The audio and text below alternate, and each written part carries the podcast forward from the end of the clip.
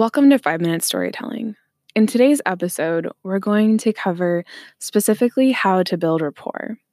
Now, there is a longer YouTube video on the Legacy Recorder YouTube channel that you can go listen to on this topic. But the gist and the highlights are that when we are beginning conversations with strangers, the biggest and best thing you can do is to find common ground. Now, the way I like to find this is by watching for social cues when I bring, bring up different topics. So, testing out uh, if they like talking about food, if they like talking about games, if they like talking about things that make them happy.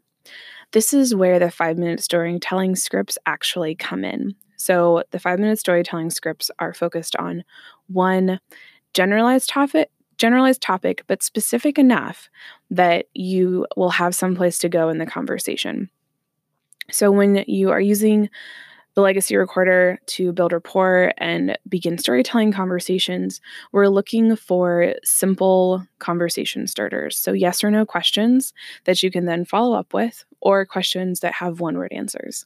So, every script starts with Did blank happen?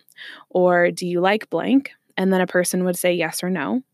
And then after that, you follow up with a, usually a why. How did it make them feel? Who was with them?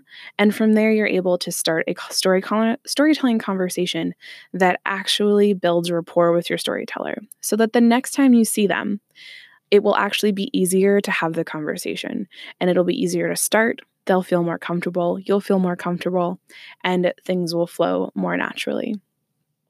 I hope that this helps. If you find that you are enjoying these podcasts and these audio snippets, please go to thelegacyrecorder.com, type in five minute storytelling to check out the scripts, or choose your own adventure and get rolling.